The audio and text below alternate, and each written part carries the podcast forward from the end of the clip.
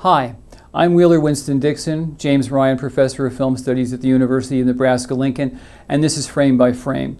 And I want to say a few words today on deep focus, which is something that a lot of people talk about in films, but um, it goes way back.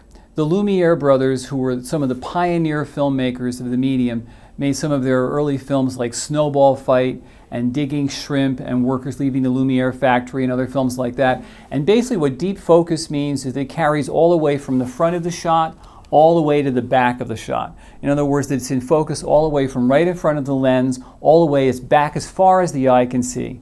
But the person who, first really popularized this was Gregg Toland. That's two G's, G R E G G, Gregg Toland, who worked with Orson Welles on Citizen Kane. Orson Welles and Gregg Toland were just a remarkable team. They only got one chance to work together, and they shared the director's card on Citizen Kane, which is the only time that I can remember that happening, because his contribution to the film was so intense. One of the most famous shots that uses deep focus in, in Citizen Kane, and there are many of them, is when the young Kane is playing outside the family home in a snowdrift, and the camera tracks all the way back inside the house, and everything stays in focus all the way as far as the eye can see or in the final shots in Kane's Xanadu, where the camera cranes up and you see all of the stuff that he's amassed in his life, and the camera again can show you as far as the eye can see.